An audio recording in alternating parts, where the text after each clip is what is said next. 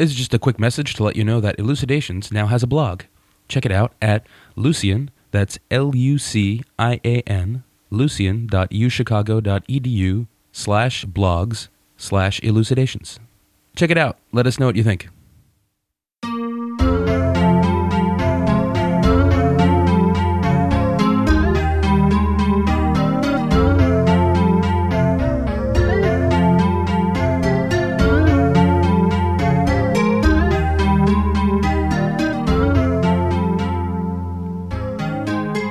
Welcome to Elucidations, a philosophy podcast recorded at the University of Chicago.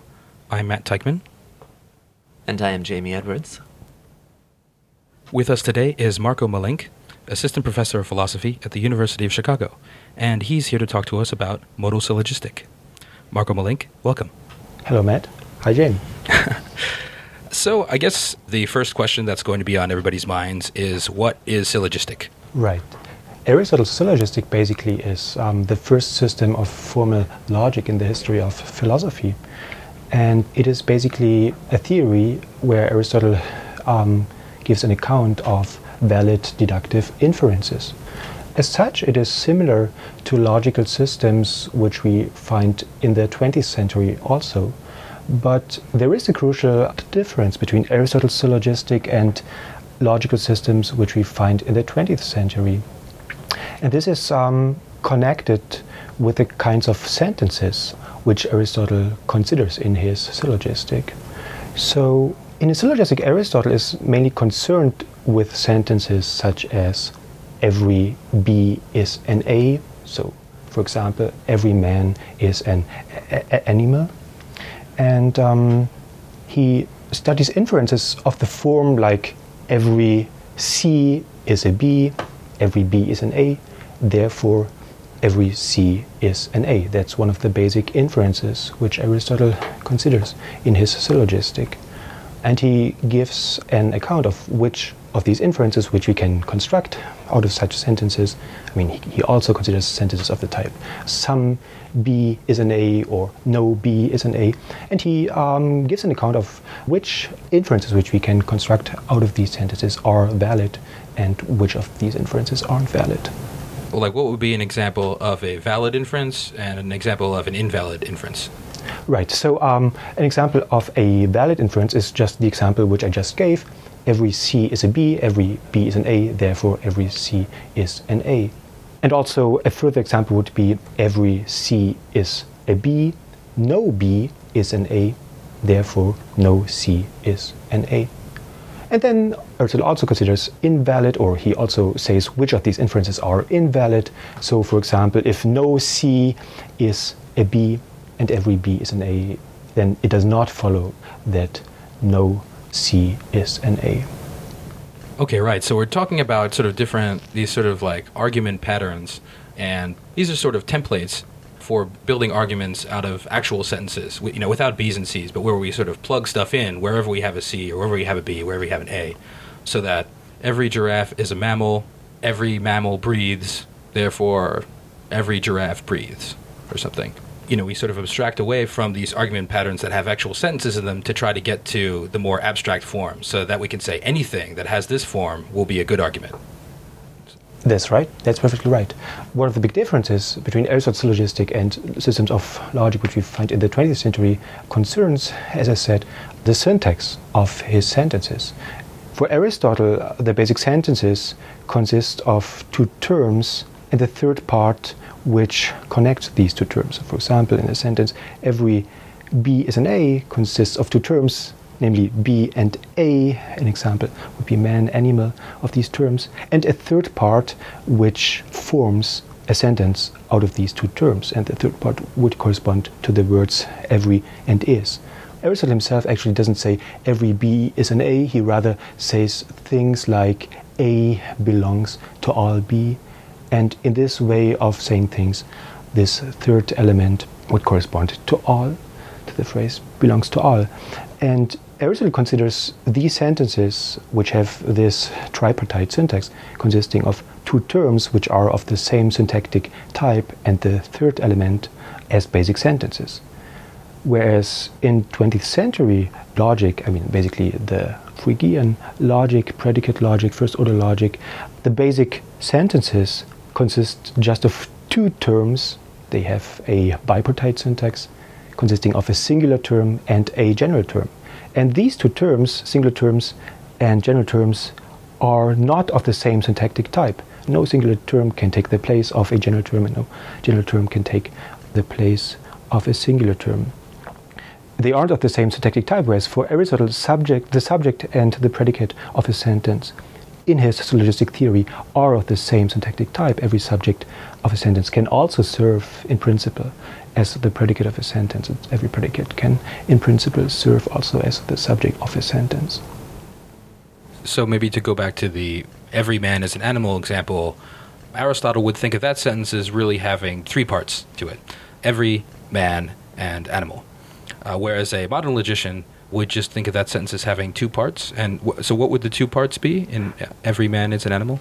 All right. So, in 20th century logic, um, this sentence, every man is an animal, unlike for Aristotle, is not considered as a primitive sentence. Rather, it is considered as a complex sentence, which is built up from several primitive sentences. So, as we said before, the primitive sentences in 20th century logic consist of just these two types a singular term and a general term. So, man and animal would be general terms, and singular terms are like Socrates and Matt, for example. And Aristotle's sentences are represented in 20th century logic as complex sentences. I mean, this is basically what Frege did in his Begriffsschrift. When he set up his Begriffsschrift, he also had to prove or to show how he can express Aristotle's sentences in his own Begriffsschrift. And he did this by saying, well, a sentence like every bee is an A or every man is an animal, I'll express like this. I'll just say for every x, where x corresponds to singular terms, for every x, if x falls under man, then x also falls under the general term animal. So now this whole phrase corresponds to a complex sentence in 20th century logic, basically in Frege's Begriffsschrift. And so this is one of the big differences between Aristotle's logic and 20th century logic that for Aristotle, these quantified sentences, which he studies in his syllogistic, are primitive sentences. And for 20th century logic, they're complex sentences. Now, this isn't just a point about the syntax. I mean, it's, it's first of all a point about the syntax of sentences, but it also has implications for the semantic interpretation of these sentences. So you've said that Frege redescribes Aristotle's sentences in some way, and this has consequences for how we understand Aristotle's sentences in the light of that, uh, some of which might be misleading. Uh, would you say something about this? This is true. So, when Frege gives his redescription of Aristotle's sentences by saying, okay, every B is an A, just means or just should be expressed as a complex sentence of the form for every individual X. If X falls under B, then the individual X also falls under A. This syntactic description implies, unlike Aristotle's description, which on the face of it doesn't imply any like semantic interpretation of these sentences, at least not on the face of it, Frege's redescription implies that the truth of these sentences depends solely on the individuals which fall under general terms. So the truth of these sentences like every B is an A or every C is an A just depends on which individuals fall under the general terms B, A, or C.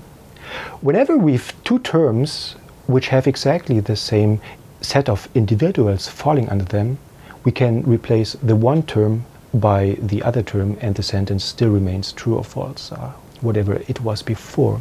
Now, the set of individuals which falls under a general term is often referred to as the extension of this term. And in this sense, Frege's redescription of Aristotle's sentences implies an extensional semantics of Aristotle's sentences because on his redescription, the truth of these sentences just depends on the set of individuals which fall under the general terms involved in them, i.e., the truth just depends on the set of individuals, i.e., it just depends on the extension of the terms involved. And in this sense, it implies an extensional semantics.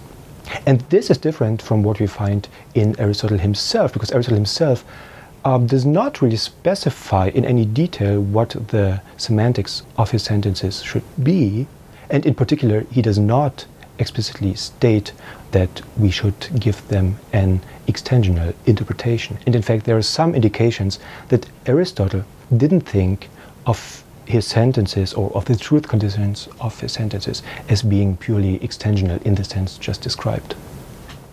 Okay, so we have two different things that every man is an animal might mean. And Frege's account of what every man is an animal means is something like you go around to each individual man and you check to see whether he's an animal. Is this guy an animal? Yes, he is. Is that guy an animal? Yes, he is. And then if after you've done that, they all turn out to be animals, then the sentence every man is an animal is true.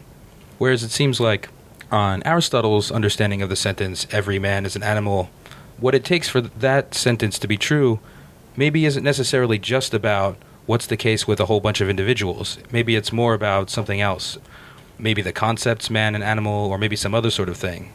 I think so. Yeah. Um, yeah. Unfortunately, Aristotle himself does not really describe in any detail what the semantics of his sentences is. I mean, what their truth conditions are. But there are some indications which show or which seem to suggest, at least, that he did not have in mind a purely extensional interpretation, which rather suggest that he thought of their truth conditions as somehow being based on his theory of predication. So, for example, um, one of the basic maybe principles of Aristotle's theory of predication is uh, I mean, it relies on a distinction between substances and non substances. Like terms like man or animal, they in some way correspond to substances, they in some way signify a substance, whereas terms like green or walking, moving, uh, these correspond in some way to non-substances.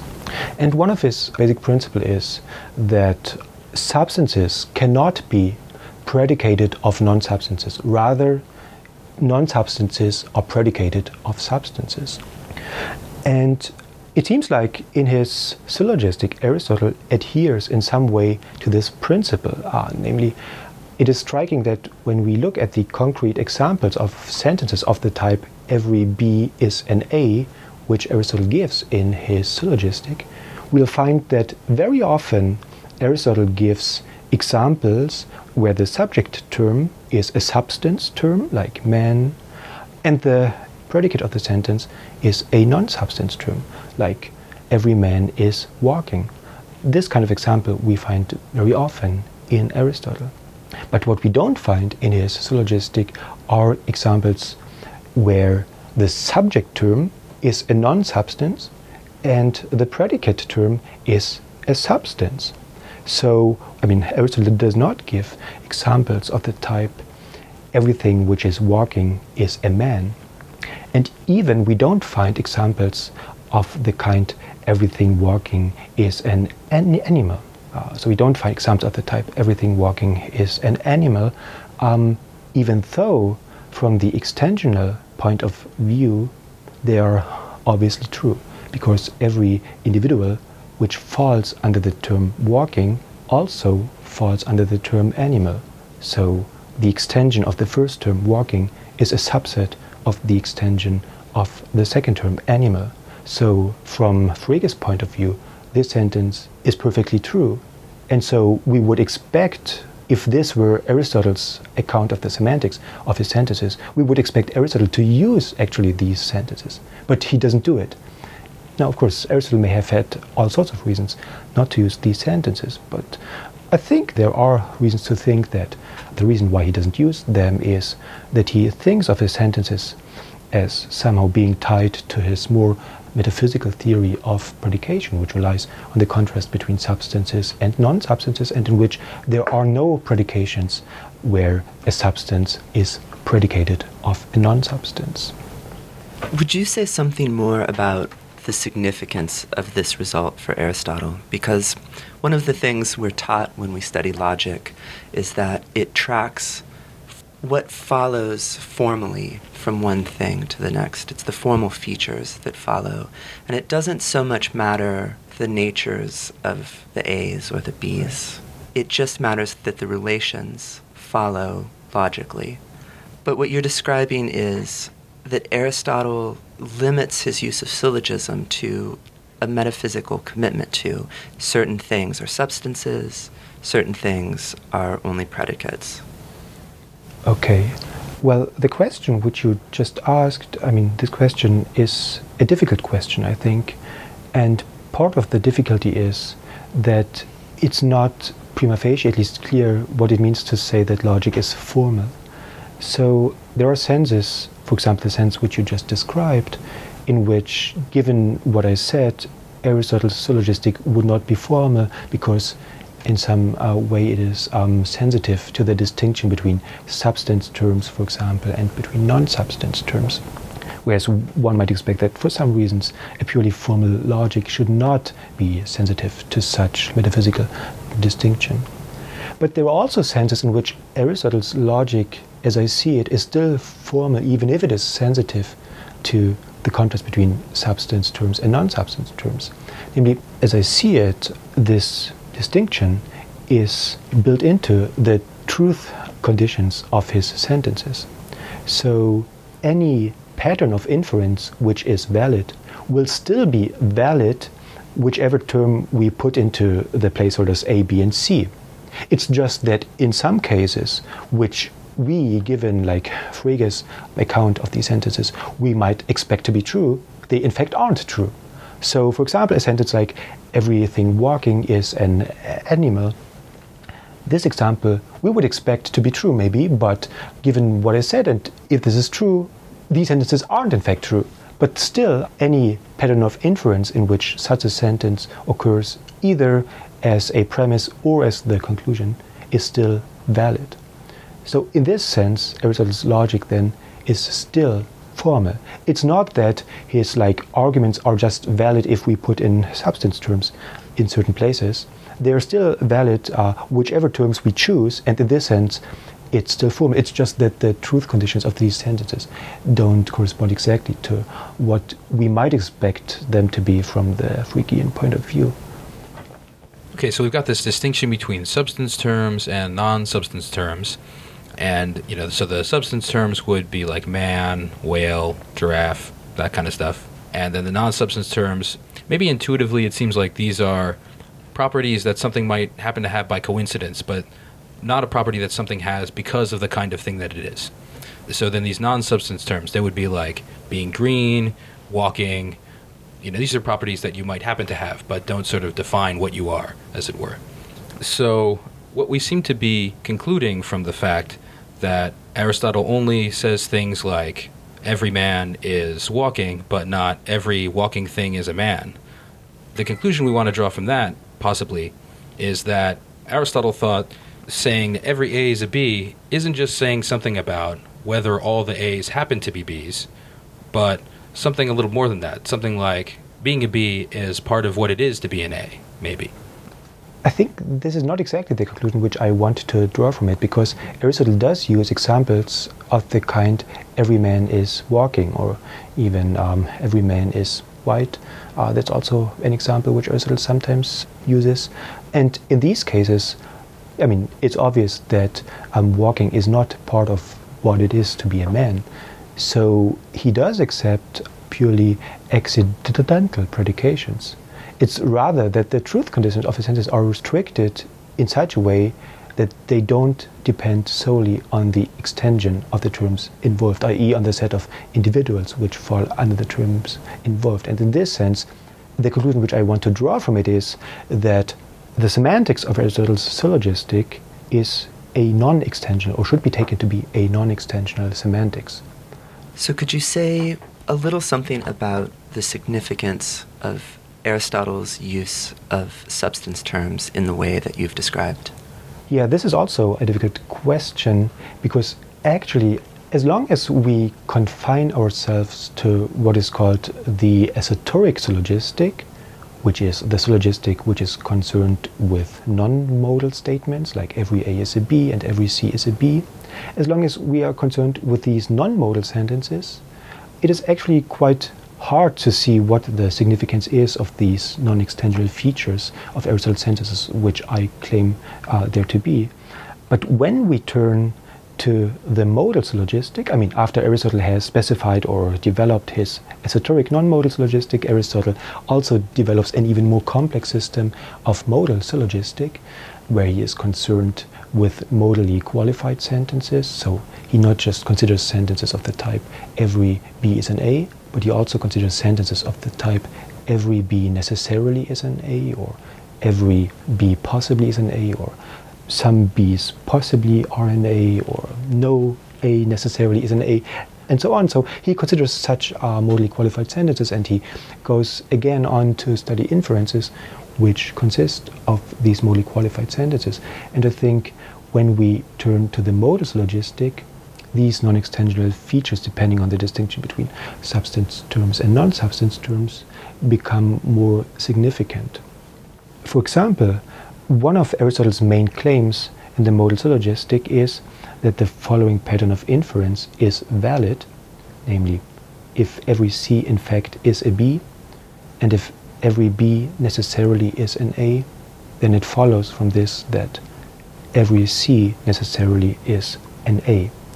So, although the one premise, every C is a B, is just an assertoric non modal premise, the conclusion of this pattern of inference is a necessity proposition. So we can infer every C necessarily is an A from the two sentences.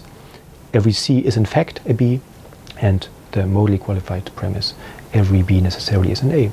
Now, this is one of Aristotle's main claims in the modal syllogistic, but this claim that this inference is valid was already denied by some of Aristotle's pupils, um, in particular by Theophrastus. Theophrastus said, No, Aristotle, this pattern of inference can't be valid because I have a counterexample to it.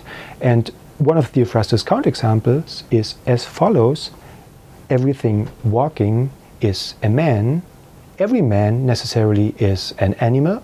Therefore, if your inference were valid, we could infer that everything walking necessarily is an animal. By this counterexample, Theophrastus took himself to prove that Aristotle's pattern of inference is invalid. But of course, what Theophrastus is doing in this counterexample is that he used a premise of the form everything walking is a man, just because, you know, under some circumstances it might happen that every individual which is walking turns out to be a man, as Matt described before. So, if the truth conditions of his even non-modal sentences were purely extensional, depending only on the set of individuals which fall under terms, then this premise, which Theophrastus uses in his counterexample, could be true in at least some contexts, and we would have very good counterexamples to some inferences which Aristotle claims to be valid in the modal syllogistic. It is in cases like these in the modal syllogistic, I think, that the claim that even the semantics of Aristotle's assertoric, that is, non modal sentences, is not just purely extensional, that this claim becomes significant because it can help us to rule out certain counterexamples to inferences which Aristotle takes to be valid and thereby to understand why Aristotle took these inferences to be valid, these modal inferences in his modal syllogistic.